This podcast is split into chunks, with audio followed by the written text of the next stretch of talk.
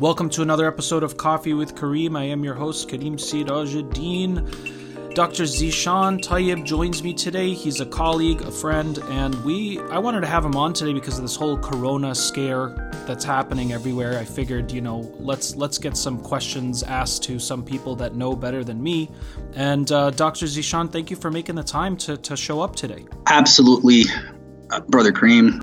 I'm honored that you would actually have uh, thought about me to kind of help out with something like this. And uh, it'll be my honor to try to help out on a on a greater scale than what I'm doing here in, in the local community and uh, within my practice paradigm that I have here in Cincinnati, Ohio. What, what do we know and what do we still not know about the coronavirus? I mean, is it something that we don't understand? Like, as far as, you know, what you know in the medical industry, is it like a completely new thing, or is it actually a strain of existing viruses? And, you know, is it something that we are actually equipped as far as a medical industry in the United States to address in a timely fashion? What, what are your thoughts about that? And what can you tell us about the general kind of atmosphere or climate in the in the medical industry to your knowledge? Yeah, that's an excellent question, Kareem. Bismillahirrahmanirrahim. Uh, it is uh, an existing virus, right? Or it's a there's like a spectrum of these viruses, right? Uh, and it is something that, uh, in a sense, has been around, but there's been you know a mutation. So back in uh, two thousand three, there was the SARS, the severe uh, acute respiratory syndrome, uh, and then there was also the MERS, which is the, the Mediterranean version of it, uh, and now you have the COVID, uh, COVID nineteen. The virus is, is something that has been known, but it's there. There is a little nuance to it. So it's not that we, you know, we're completely blind to it, uh, but there are definitely nuances to it that definitely make a play a role with how we're supposed to be approaching or how we could approach this specific virus. So what we do know about it at this point is that uh, if you look at some of the recent statistics, you know, it's like over one hundred fourteen country, uh, countries that are affected. There's like over four thousand deaths. A couple months ago, people were talking about it on an epidemic level, but now we're looking at it as a, you know, potentially a pandemic. What's the difference between an epidemic and a pandemic in the medical sense? Yeah, so an epidemic is basically something that's going to be a little bit more confined or localized. Uh, you could, you know, you could say that it's in, in one specific area. Pandemic is when it actually kind of crosses. It crosses borders. It gets, uh, you know, different countries and so on. According to how, what I understand about it is that this is a pandemic. Uh, and and so definitely, and you can see with all the actions or the reactions of, you know, what's happening, it's not just here in the United States of America. Right. So today is March fourteenth, by the way, two thousand twenty. And so this is why, for example, Trump, you know, made the decision to have no flights in and out of Europe. And I think recently, just today, it was applied also to the U K. So this is because it is a pandemic. We we still don't know how how how many people have it in the U S. We don't know how easily we're spreading it, but we are taking some of these preventatives. I mean, I'm always visiting the Center for Disease and Control website, and and you know they're they're making it sound like, you know, just basically it's as if it's a really bad cold going around.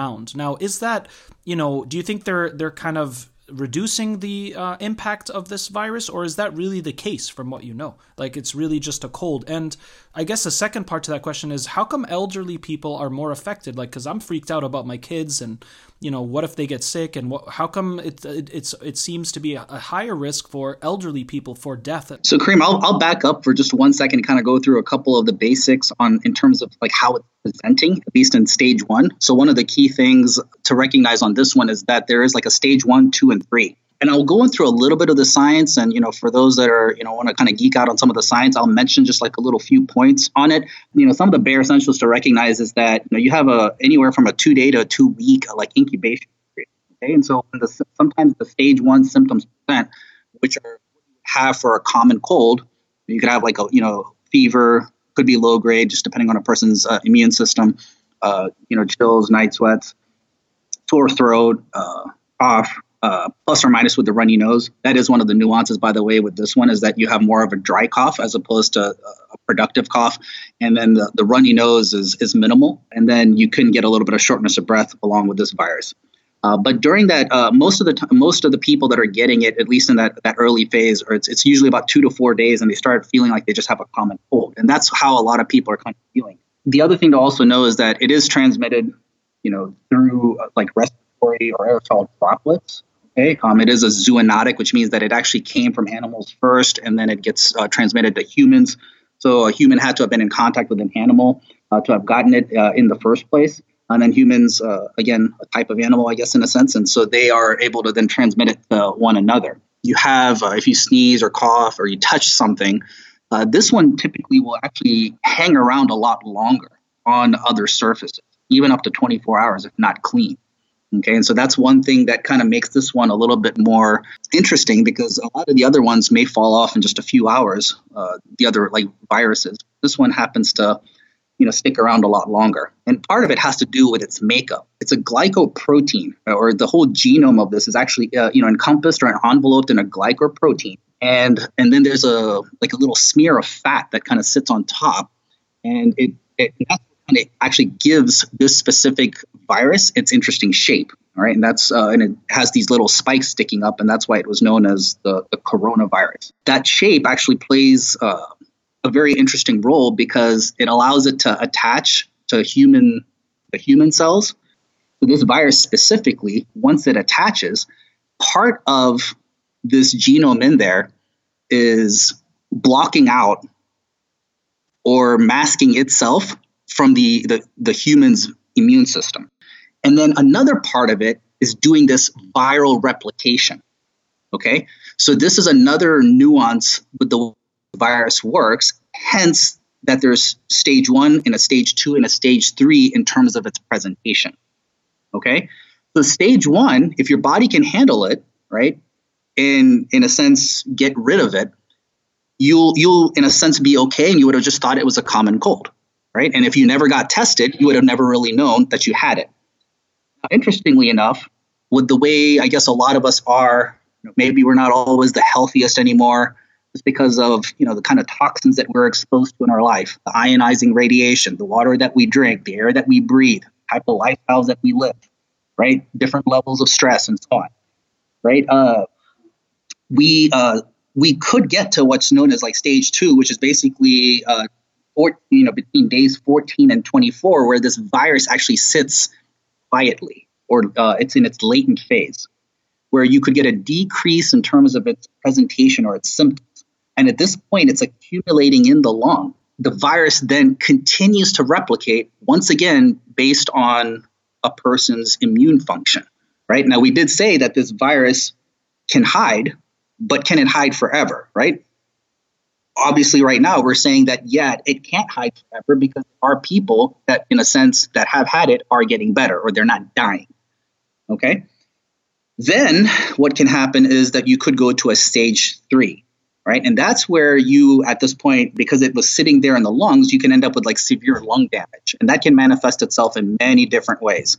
Now, again, on a, on a more uh, scientific level here, we're looking at, you know, what's known as a cytokine storm.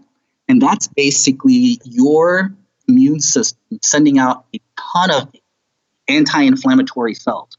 It's a way to try to combat, you know, what is taking place, right? Right. Uh, there's uh, this virus that's basically triggering off all of this inflammation, and your body is basically just trying to drop bombs on it. Like, it's, so it's just sending out all of its fighting cells, your, your T cells, your B cells. And so you have this thing known as a cytokine storm. And what this does is, because there's so much stuff going on here in the lungs, your your lungs, in a sense, now are, you know, kind of trying to fight the fight. It's like a biological war gr- war war zone. Exactly, exactly. So there's a lot of you know you know a lot of you know stuff taking place over here, and so what what can happen? Uh, there's one of two things, right? So now you have stage three, which could be its mild form, where your body is able to, in a sense, handle this. You know, you're, you're, you know, you're healthy, you're taking antioxidants, you're doing these other things to kind of help clean out, in a sense, clean out the lung, right? And so about eighty-five percent of people may end up with, you know, maybe like a pneumonia or, you know, or something that, you know, or just some smaller like lung infection, essentially. And you're able to move on. There's a fifteen percent of the population, okay, and this is to kind of go back to that original question, who, in a sense, are high-risk people or who should be concerned. It's people that don't have developed immune systems or are living lifestyles that could compromise their immune system. So for the first part, it's basically, you know, children that are probably less than a year old that don't have developed immune systems, okay? And then you have uh, people that are, you know, living, you know, lifestyles that we would normally not want to you know, I guess uh, in, in a sense, we, we these are lifestyles that we should be avoiding. Okay, so high sugar, you know, all of these toxins that were uh, that that I had aforementioned. Uh, you know, you have uh, people that drink alcohol. Uh, you know, they're smokers and so on. Okay, um, or you know, just even other health issues that are not necessarily managed appropriately, right? And so then these people, okay, are susceptible to having a, a severe, you know, severe uh, stage three. Okay, and so between forty and sixty, that risk goes up, and then after sixty, it goes up a lot more, and that has to do, in a sense, with quote unquote normal aging process, because your immune system, in a sense, is not going to be as formidable as it would have been when you were in your uh, in your healthy uh, in your healthier uh, times. So in this case, you could end up with like pneumonia. You could end up with like a pulmonary embolism or some form of thrombosis, which is like uh, where, where your your blood your blood clots. Okay, um, and so you could end up with heart attacks, strokes, or something even known as like multi-organ failure. So this is this is and, and a lot of this just has to do with your body not being able to handle these high levels of inflammation. Blood pressure ends up dropping, and that's where, you know, people start passing out, and blood flow where it should be going is not going. Heart, kidneys, lungs. Obviously, if you're not getting blood flow to those areas, those areas are going to get compromised. Those are the reasons why those specific age groups are at risk, and why lifestyle plays a huge role, who, in a sense, is going to, in a sense, make it through this versus who's not. But right now, statistically speaking, so if I'm thirty years old and I have a really bad immune system because my lifestyle is garbage, I don't exercise, I eat junk, I actually can have a higher risk, just like an elderly person could, based on what you shared? Yes.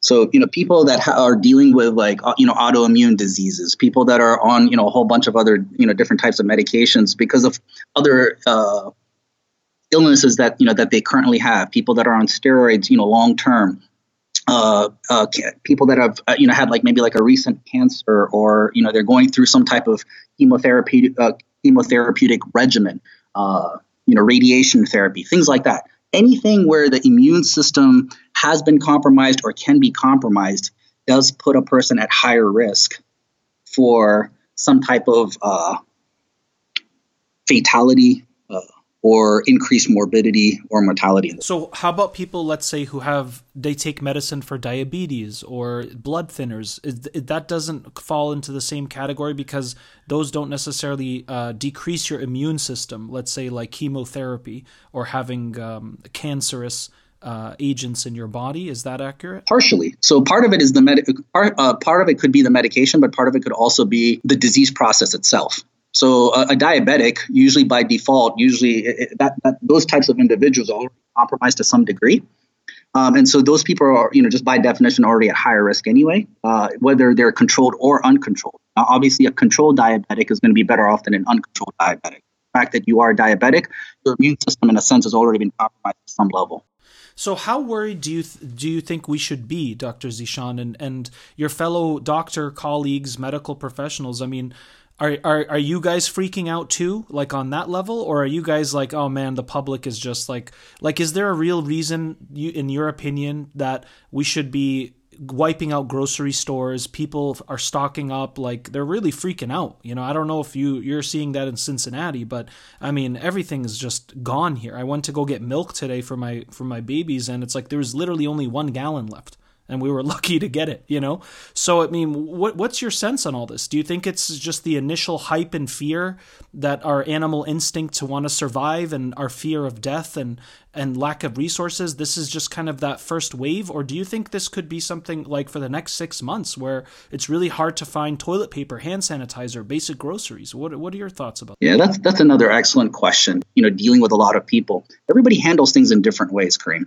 And so my, my thought on this is that it would be probably unjust for me to, you know, put forth, you know, should you be worried? Should you not be worried? Because for some people, this is a huge concern. And this is not something that's just affecting, obviously, here, you know, we just labeled it as a pandemic. And, you know, it's not people that, it's not just here locally. It's not just here in the United States of America, but this is affecting people worldwide. So I think there is a level of concern. right? There should, you know, and there is a level of worry, right? Or a, uh, there is a level of fear. Do I feel some of it has gone overboard? I do. I feel that in, in being worried or fearful of, you know, what's to come, or all of these, you know, where people are in a sense being absolutely one hundred twenty percent consumed with not just the virus itself, but, you know, with what the next step should be, what ifs, what ifs. And, you know, and, and as Muslims, you know, we know that, you know, hey, everything happens for a reason. These are different trials and tribulations. These trials and tribulations could be opportunities then to come back to Allah subhanahu wa ta'ala, whether it's on a physical or on a metaphysical level, you know, and it can serve as a reminder to kind of, you know, kind of ground us. Right. We have the trust, you know, in Allah that if it's going to hit you, it's going to hit you. If it's going to miss you, it's going to miss you. You're going to get the risk that you're going to get. And if it's not meant for you, it's not going to come. You're going to go when you're going to go. And so a lot of that then kind of provides that consolation of, OK, well, if I know that some of these things are already, in a sense, destined, then I can focus on what I need to do. Because when we're consumed with all of these other things, it also increases our stress levels. Right. And what happens when your stress levels go up? Right. You set yourself up for being immunocompromised. So and then when you're immunocom- and then also those stress levels then lead to us wanting to, in a sense, go into these other uh, ways that we handle problems. Maybe we turn to sugar. Maybe we turn to, you know, overeating. Maybe we turn to alcohol. Maybe we turn back to like some of our other vices, smoking or other addictions that we may have, further compromising us. We're affecting ourselves, you know, physically and metaphysically. So I, I'm hearing you say that, number one, it's good to remember that existentially speaking, you know, it's a wake-up call. It's an alarm bell. And and by Allah, it is, because many of us just think life is going to continue to be this, you know, stream of self-indulgence and paying bills and what am I going to watch on Netflix tonight? And then, like, these things just all of a sudden strike us and they make us remember, oh, yeah, I'm mortal. Life isn't perfect. The world is going to have challenges. There's going to be things that remind me that I am such a fragile, needy, dependent creature in the end of the day, and I'm not that powerful. I mean, a little virus can kill me, you know, not breathing for two minutes can kill me, you know, so it's like, I think this is one of the points that you're making, and also that we have to be balanced. We don't want to completely uh, neglect it and say, oh, whatever, it's no big deal. It's all conspiracy theory by, you know, Trump and his cronies for the stock market or whatever, but, and you don't want to be obsessively consumed by it where you forget that nothing will happen to you unless it's part of Allah's decree. And so that can also give some uh, perhaps comfort in all of this. So trying to, again, be in the middle of take precautions, you know, don't be neglectful, be dutiful, uh, stay clean. Alhamdulillah, Muslims, you know, many of us already pray and wash our hands and our face and our arms and everything five times a day. So cleanliness has always been a part of our culture. Uh, but some people, you know, for example, washing your hands when you eat and and, and before and after, it, it was never part yes. of their life. So Absolutely. Those people, for, for example, they may need to really heighten that awareness of cleanliness. And, uh, you know, so I'm hearing you say we want to stay in the middle. We want to focus on what we can do, not what we can't do. And we certainly don't want to get consumed with non uh, evidence-based fears. Like this is going to be an Armageddon and it's going to be, you know, one of like the movies, like ninety percent of the population is going to get wiped out. And, you know, it's just going to be me and my cat, you know, it's like, well, Allahu Alam, right? For all we know, this could slow things down for several months or a year. Uh, it could also uh, awaken us to some other beneficial things, you know, but, you know, that's, that's really, I think, a good, good point there on, on recognizing the physical and metaphysical implications at once. They're not separate. Yes. So, yeah. And, and just to kind of not necessarily recap, but just to kind of bring back to, to the forefront or to highlight, you know, the aspect of being worried or not being worried, you know, you even look at, uh, and like you said, you were looking at the C D C Uh, recommendations and guidelines and so on. You know, obviously running a healthcare clinic or a couple of different healthcare clinics, uh, we, you know, we, we do have that concern where, you know, we have to make sure that, you know, patients are taken care of, employees are taken care of, you know, we have contingency plans and so on. But if you go and look uh, at, at some of the handouts that have been made, all of those things that are being put forth on those handouts about, you know, washing your hands and, you know, plus or minus a mask and, you know, what you should be doing on the surface, uh, you know, like, you know, cleaning surface areas and so on, all of those different recommendations. So this is not necessarily like all specific to just COVID nineteen. These are just general basic guidelines. So it's always about going back to basics, you know, and the whole thing about a reminder, you know, uh, benefits the believer. you know, in this case for us, this is, you know, an opportunity of us to kind of go back to some of our basics, the kind of things that we should do. You, you alluded to, you know, you know, Muslims praying during, you know, during a day, you know, hopefully at least five times a day, uh, you know, where you go and wash up. It just kind of helps us to, in a sense, be grateful for that opportunity, to know that this type of lifestyle, you know, or the, you know, the faith that, you know, we have is, is a true gift, and that it gives us these, uh, this con- con- like, you know, kind of live within, you know, in terms of, you know, being clean, not just physically, but metaphysically as well. So I think that, yes, I think the worry is is is valid to a point, right? It's just that whole concept of even that, that dichotomous relationship that we have with our creator, you know, to kind of live between that hope and fear, or actually more hope and being conscious, right? You know, so, you know, when we say ittaqullah, or, you know, when we're, you know, talking about, you know, you know, fearing Allah, it's being not necessarily being fearful, but just more so of being conscious of Allah, right? So having that consciousness and that hope, we kind of live between that. We should be kind of doing the same thing for the way that we're approaching this, this virus. In other words, disasters, disasters or tests like this remind us of the the very things we should always be conscious of. You know, that life is life is impermanent, that we are meant to be creatures of honor and cleanliness. I mean, this is in every religion. Cleanliness is godliness, right? And also that self-indulgence, and perhaps the direction that some, you know, society societal trends are going, is it's just all about me and fun and goodness and overeating. And, you know, we we, we lose sight perhaps of these daily ethical, you know, cleansing rituals and practices, which also makes us distinct from other mammals and creatures on the planet. You know, the fact that we wear cologne and perfume and, and take showers, and, you know, obviously we, we don't respect somebody that shows up to a, a serious or professional engagement, you know, unkempt and, and un, undone, right? That's that's also part of this. So it is something, uh, you know, that I've definitely been thinking a lot about in that way. And, you know, once I got past the fear of, what about my My coffee and peanut butter cups, you know, I can't live without those, you know, then it was like, dude, wait a minute, Kareem, you know, this is like, you got to really think about this, because what if, not necessarily what if this goes into a, you know, a crazy, scary, apocalyptic scenario, but at least the reminder holds true regardless of how this goes, right? Which is, never get too comfortable and confident with your ghafla, with your heedlessness and your forgetfulness. I think that's a big point. That's, yeah, I would concur with that. I would agree with that one hundred twenty percent. So based on what we should be doing, Doctor Zishan, you know, you were saying the C D C's guidelines, like that's just by default how to stay a clean human being and increase your immune system and protect yourself from germs and bacteria.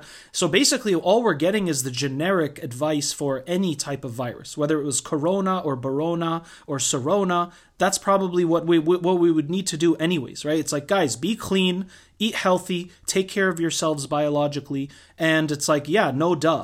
So there isn't anything unique that we have to do at this time from based on what you know. Correct. I mean, it, the, the only thing that, that, that's been proposed from a, from a unique standpoint, to my understanding or to my knowledge at this point, is that if there's a, if there's a suspicion and you're somewhere between maybe that stage one and stage two, you could go and get tested. And the and the testing can kind of vary. We don't know what the long-term sequelae or the ramifications of having this virus today are going to be. You know, we know that, you know, back in the day when, when people got, for example, chicken pox, right? And then if you were immunocompromised later on in life, maybe you ended up with like shingles, right? And that could be painful or non-painful. And so, uh, you know, so there, there's this virus that just basically sat latent, the herpes simplex virus. And there, there was some, for some people, there was uh, consequences. For some people, they had more dire consequences. For some people, it never really manifested itself again. But there was, you know, and this, you know, through uh, you know, just watching, you know, history, you know, over time, or these like longitudinal studies and so on, it's going to be interesting to kind of see how, as this unfolds, what are going to be some of the long-term sequelae from this, right? And so that's the kind of stuff that today we don't know. Uh, but all we can do is, in a sense, live for today if we're given that opportunity. You know, they say that masks and things like that really don't benefit, right? If you yourself have it, yeah, put on a mask. There's not a lot of validity in terms of whether, you know, a mask is really helpful in this case. In fact, most of the evidence points against it. Uh, if you are going to use something as a, you know, as a protective, there are like these different types of like respirators. There is like something known as an N ninety-five respirator that you can kind of put on it. It helps, you know, it's it's basically one of those like little air purifiers, but it's uh, for individual use as opposed to those purifiers that you have like in your home and or things like that. Uh, but using hand sanitizers and, and things like that, those are things that we should be doing anyway, but probably take it to a different level. There's none left, Doctor Zishan. It's sold out everywhere, you know. But let me let me ask you this. So if I start seeing some of these symptoms of like having a cold, should I just stay home? Should I go to a, the E R? And isn't it true that most medical facilities in the country currently don't have the equipment or the means to do this test? Is that accurate? Or no, that that is true, right? Um, and so there, there's a specific, like, you know, once you get to that that stage two, you, you could get like a, a a sensitive test done, which is like more like a like a C T scan or an X-ray. Uh, but there is like a, a P C R test, uh, polymerase chain reaction test. It's it's a test that's run to kind of test to see if you actually have that virus or not. So th- there are specific tests that can be done, but a lot of people are not necessarily, uh, or I should say a lot of places are not necessarily equipped to do all of that today. So that's not even necessarily a step we would have to take. Like, oh, I think I might have it. And then you go to your local, you know, hospital and they're like, we don't actually know how to test for this here. So in that case, do we just stay home and like pound vitamin C and drink vitamin water? I mean, what, what should we do if we think we have, if it seems like we have some of those symptoms? Yeah, so that's an excellent question. The people that have been quarantined, if you do a two-week quarantine, is that sufficient with a person that is maybe not necessarily in the best of states? You know, maybe an elderly individual with not the best immune system. No, right? You're going to probably need to have a quarantine actually for thirty days, because if you're looking at stage one, which is only a few days, stage two, which kind of takes you through about three weeks, and then stage three, which goes on a little bit over Uh, over a month. A quarantine uh, that's, you know, where you're not necessarily, uh, in a sense, contagious, right? It, you might need to do, you know, thirty days. Um, I know some places are only doing like two weeks and things like that. And so that might not suffice. So yeah, staying home, you know, just not getting into close quarters and going in, you know, shaking hands and sneezing and coughing. And yeah, there's a ton of recommendations. And this is where like my background, like in, you know, the, the biohacking world and wellness and things like that kind of come into play, because I have an, a massive list of things, you know, that some, some that are cost effective and some that are not so cost effective that you can do to basically, you know, you know, turn up your immune system, you know, a notch or two. Let's hear that list. So a multivitamin, like a good pharmaceutical grade multivitamin, is probably very important, right? Because right now we don't want to take the chance of, you know, lack, lacking any type of micronutrients at this point. We want everything uh, optimized in our system. Uh, vitamin C, right? Or, or ascorbic acid. And they're not all of it's created equal, right? So there's, you know, there's pharmaceutical grade vitamin C. Recently, you know, there's di- different uh, methods on how to deliver different nutrients into your system. And one form is uh, a liposomal vehicle, which is basically using like little nano uh, fat particles uh, where you can put in certain nutrients and things like that and get it delivered into the system. And it's a more effective and efficient way of being able to do that. So just vitamin C or liposomal vitamin C, if you take liposomal vitamin C, you use lower n- lower numbers. But if you're taking vitamin C, just straight up vitamin C, even if it's something over the counter, you're probably going to have to take, you know, several thousand uh, milligrams. If, if, you know, if you come down with this. I think from a preventative standpoint, you know, uh, you know, a thousand or so a day is probably uh, sufficient, plus or minus, depending on, a, you know, a person's uh, situation. I mean, uh, there is a, a pro hormone, okay, D H E A. Uh, you know, people call it like the stress hormone. Probably the important one here is cortisol, which is your stress hormone.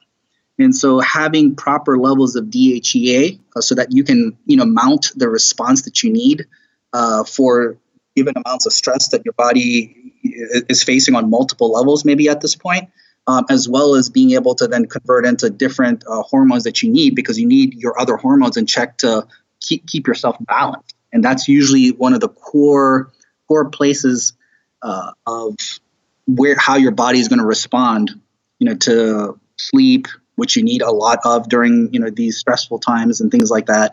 Um, being able to heal, to respond to other uh, potential treatments, and so on. So D H E A is important. Uh, then curcumin, okay, uh, that's, you know, it's part of like a, you know, different people's like traditions and things like that. That's like turmeric, um, and that's, you know, got several different benefits. Um, I can just do the list here so that I don't have to talk about each supplement here uh, individually, although I could if you really want me to. Uh, melatonin is also good because it's a powerful antioxidant. Uh, and also, again, like we aforementioned, sleep is going to be very important. So getting proper sleep, not just any type of sleep. So not taking a whole bunch of things uh, like alcohol or whatnot just to go and fall asleep, but to be able to get what we call anabolic or productive sleep, uh, which is like your, your uh, deep sleep, um, you know, stage three type sleep, and then your R E M or rapid eye movement sleep, uh, which is, you know, what can actually help with other, uh, you know, cleaning out processes in your body. The deep sleep is what allows your body to uh, recover from, you know, different type of insults and, you know, your day-to-day activity and things like that. Uh, having a probiotic, a lot of your immune system, uh, you know, the, the majority of your immune system uh, resides in your gut, you know, and so keeping your gut healthy is, is very important. And so one of the basics Uh, or basic fundamental things to kind of keep that going is, is having a, a good probiotic. Um, oregano oil is another huge thing that uh, you don't have to take this consistently, but it's got, you know, antifungal, antibacterial, antiviral properties. Uh, it's it's a huge, uh, you know, it's it's in, in some in some people's books it's stronger than uh, you know, many antibiotics that are out there. And so uh, I know whenever I, I travel or I go somewhere, or, you know, high risk times and things like that, this is something that's just another staple in my life.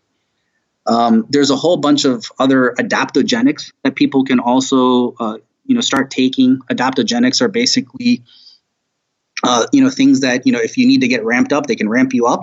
And if you need to be ramped or, or you know, kind of taken down a little bit, it, it can actually slow you down. So one that I really love is uh, ashwagandha, help with, you know, stress levels and things like that. Uh, but there are many others. Uh, you know, there's there's Bacopa, you know, Monterey, there's uh, Rhodiola, and so there's there's different ones. But ashwagandha is definitely, you know, a, a really good one. Are these things that I can find uh, at a local shop? Yeah, that first list, you know, the multivitamin, vitamin C, you know, kind of going to Walmart and just going and picking it up off the shelf. Probably having it in some ways might be better than nothing. Uh, but a lot of those things, when you don't know where they're coming from, you know, you, you kind of question the purity of what these products are. And so, uh, you know, then it's like, okay, well, was it really worth actually going and getting that? Is it really doing what it's supposed to be doing? Um, and so I would caution that. Um, but I think at this point, you know, it, it, it comes from the standpoint that, okay, if I'm going to make an investment, I'm going to make an investment in something that's probably better for me, Uh, rather than maybe spending time or money on, you know, getting, uh, you know, the, the sweets, the sugar, all of the salts and all those kind of things. Got it. And how about things like honey and black seed from an Islamic perspective? Are those uh, useful? Uh, those, those things are definitely huge, huge players, right? Um, and there's a lot of, I mean, if, if you look at some of those things, you know, they have a lot of the properties of what some of these uh, these other supplements actually have. Right. Um, you know, that whole that whole in, inflama- inflammatory process that I was talking about, the whole cytokine storm and all that. There's different things. Right. I mean, essentially what that's doing is, is setting off free radicals. Right. It causes insult and injury then to other surrounding tissue. And so that's where having these types of things in place gives your body an opportunity not just to fight it, but to also in a, so, so not just put out the fire, but help rebuild yourself back up again. So, you know, a couple other ones, you know, I was going to say that are really good. Uh, you know, you have glutathione, you have N-acetylcysteine. There's, you know, even now there's, uh, you know, these carbon infused or C sixty M C T oils that are, you know, really uh, amazing, amazing products now. And, you know, this is like supposed to be something that's like seventeen hundred times like stronger than like vitamin C, you know, having your proper macros, you know, so, you know, your proper intake of, Um, you know, healthy carbs um, and fats, you know, which is an M C T is just basically medium chain triglyceride. Some of the, you know, the healthiest forms of fats. And then, you know, your uh, amino acids, right? If you don't have your uh, basic amino acids that are the, the building blocks for your proteins, you really don't have, you know, any, any, uh, your basics to be able to build yourself or your build your body back up again. Yeah. It's like the, ce- it's like the cement of your, of your building blocks biologically. Uh, you know, look into the world of peptides. It's becoming, it's probably one of the newest things out in medicine right now that is going to probably, it, it could be a, an absolute game changer for the future of medicine. Um, I know that, my, you know, myself, like, you know, there's a couple different peptides that I've started utilizing now uh, that I was just taking for one purpose or another. And it's, and I feel like it's manifesting uh, a change on multiple levels, you know? And so when I think about this on a spiritual perspective, you know, you could do fasting with one intention, but you could gain ten other benefits. You could start doing some form of dhikr, one type of benefit, and you could get ten other benefits. And so uh, I know that I had, you know, specifically, you know, purchased a couple specific peptides for the, the trip that I was about to embark on, going to Jordan, Jerusalem, and then Mecca and Medina. Uh, and now I just have it sitting here on the side, but I might still take it. Um, but yeah, it was supposed to be something that was supposed to basically just up, up the ante and kind of take the immune system to a whole different level. So do you have any d- websites that maybe we could um, look online to buy some of these really potent oils and, and formulas that you shared with us? Do you have any recommendations for, for the audience, Doctor Zishan? That's an excellent question. So I would say um, it, there, there's, there's tons, right? Um, and so maybe the easiest place to start would just be my website. Okay, so what I'm going to do is I'm going to have that website in the description of the show, ladies and gentlemen. Please check it out. And uh, Doctor Zishan, just send it to text it to me so I can put it up. And uh, yeah, and thank you so much for your, uh, you know, your wonderful feedback and assurance and knowledge. MashaAllah, it's always good to talk to you. Any other final comments or tips you'd like to leave the audience with, sir? Maybe just kind of reiterating what you know, the, the two of us were, were you know, were, were trying to put forth earlier is that see this as a trial or a tribulation, but more so as an opportunity. You know, Allah tests those whom He loves. You know, this is an opportunity for, even though a virus makes you think of something dirty, this could be a form of purification. You know, and so whether it's physically or metaphysically, I'm not trying to downplay that some people have really been hurt by this, or some people have gotten really sick, or that some people have even died from it. Don't want to downplay any of that. But these are all things that, you know, these are signs or ayahs from Allah subhanahu wa ta'ala, and this is an opportunity for us to, you know, reflect, to turn back, and to kind of go back to a lot of our basics, right? Whether it's physically or metaphysically. Right. And look, the bottom line is death is the only fact we're all promised. So, you know, that's not going to be the surprise, right? Of like, oh my God, somebody died. It's like, yeah, that's horrible. Uh, but it's actually something that everyone's going to go through, regardless of your socioeconomic, racial, you know, backgrounds, right? It's like, that's just a fact of life. And, uh, and it's, it is a reminder that, you know, we're not going to be here forever and things don't go your way all the time. And life is more than just paying bills and enjoying your television shows and snacking and socializing and horsing around. It's like, it's one of those wake up calls or alarm bells of like, wow, there is more to existence. And my existence is far more precious than perhaps our day to day pop culture life may sometimes suggest, perhaps. Yes. Yes, absolutely. Absolutely. Well, may Allah subhanahu wa ta'ala protect all of us, uh, all our brothers and sisters in humankind around the world, and heal us, and also, more importantly, help us gain the wisdom and lessons we are meant to take from this uh, alarm bell that nature is, is uh, you know, is setting for us, right? Because as Allah tells us in the earth, uh, Quran as well, all the corruption we see in the earth and in the seas is because of what we did. You know, and that includes pollution, that includes new viruses, that includes, you know, sexually transmitted diseases that, you know, s- stay forever and, and, and the statistics of all that stuff increasing. It has sometimes a lot to do with forgetting about the sacred and the sanitizing uh, key concepts that none of us should ever forget. SubhanAllah, SubhanAllah. Absolutely. Very well said. Doctor Zishan, always a pleasure, sir. I hope to uh, speak likewise with you again soon and keep us in your dua. And uh, if you have any extra inshallah, peanut likewise. butter cups, if you have any extra peanut butter cups, you know, send them my way, inshallah. Absolutely. All right, Kareem. Jazakallah khair, bro. Thank you again, Zishan.